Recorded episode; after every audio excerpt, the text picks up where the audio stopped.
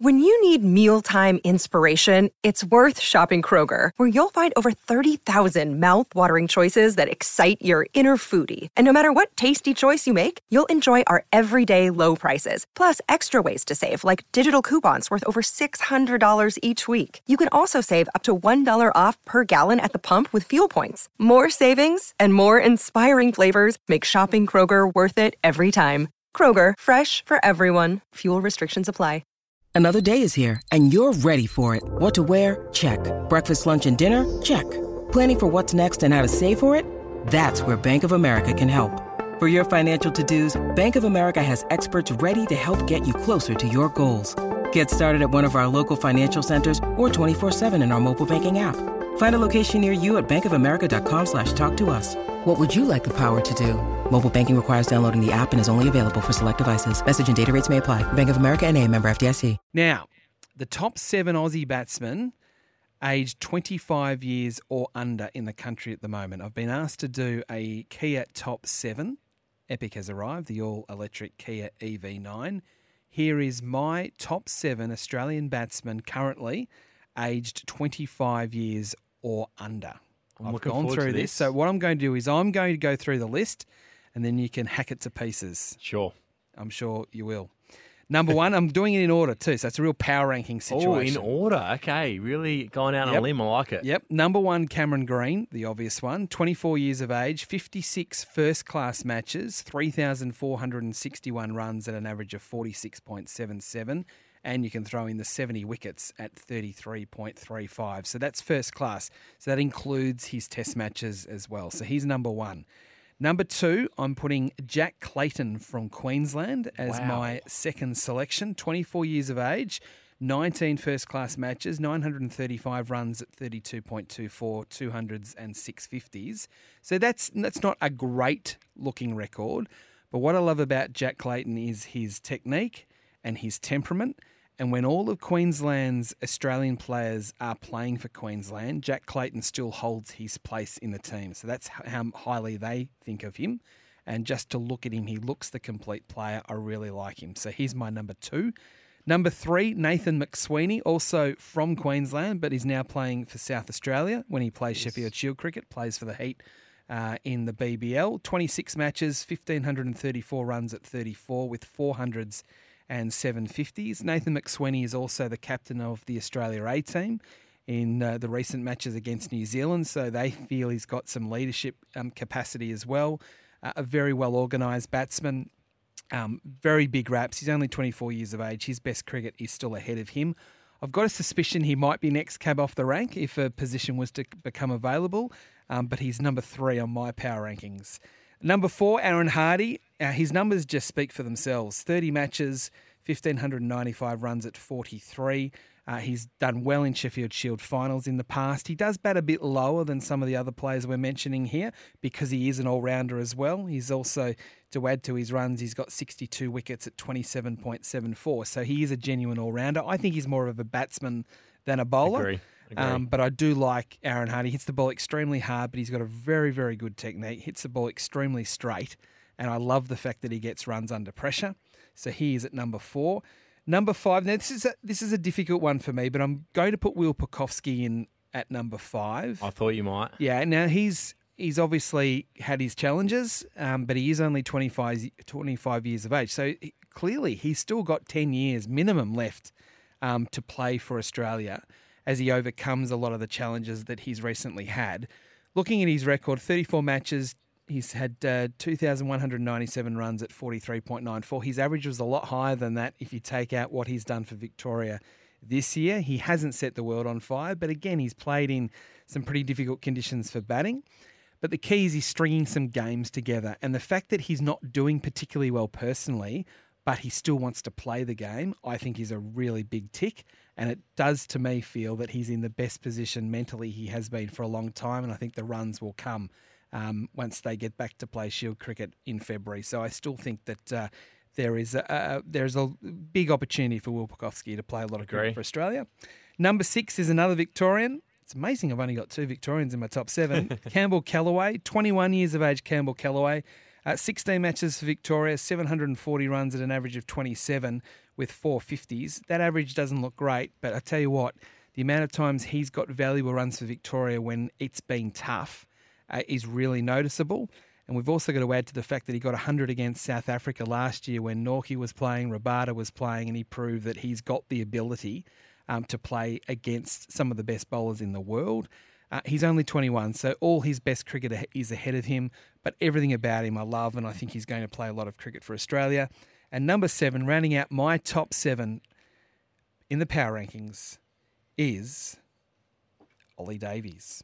Now, Yes. Ollie Davies has only played five matches, and this is first class cricket. I'm not talking about BBL cricket here or white ball cricket. This is dead set red ball cricket. He defies convention with the way he goes about it, but already five matches, 427 runs at 53. He is a game breaker. He's in that Jake Fraser McGurk category, but I think there's just a bit more with Ollie. I think I, I love the way that, yes, he's got this real positive intent, the way he goes about it, but I actually think he's also got the technique to back it up. He can bat conventionally as well as try and take the game away from the opposition. So I'm going to put him in at number seven from New South Wales, Ollie Davies, only just starting to now get his opportunity at Sheffield Shield level. So my top seven in order Cameron Green, Jack Clayton, Nathan McSweeney, Aaron Hardie, Will Pucovski, Campbell Kellaway, and Ollie Davies. Okay, so Cam Green's the obvious one at number one. Without doubt, I think everyone in the world would have Cam Green there at number one, under 25. We've got a couple of names here I'll throw at you and see if you potentially would have had or had him close to in that top seven. So you mentioned one, Jake Fraser McGurk. Not yet. Um, he Not- got his first century against Victoria, so- so that is his first first class century. Yep. Um, I, I look again. He's only twenty one, uh, and he's super exciting. But I still would like to see him do it on a more regular basis yet before we start thinking about of him being in that top echelon of young talent. Very valid point. Uh, Jason Sangha. Jason Sangha's been around for a while. Um, Yep.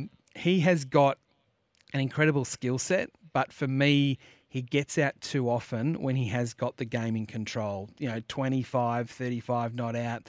He'll waft at one outside off stump and get out softly. Um, for someone that, again, has got so much talent, but he's still young, so he's still got time uh, on his side. I just feel that he hasn't quite locked that away yet, that ability to turn a really good start, someone that's looking really good, into a big, big score. Yep. Uh, you mentioned you're going through the batters. Jack Edwards is obviously does a bit of both. I like Jack Edwards. Um, he is absolutely in that all-rounder category. Um, he, I think, has improved a lot, particularly his bowling this year, particularly in white ball cricket. In the Marsh Cup, he's going particularly well, and he's also done well with the batting Marsh Cup as well.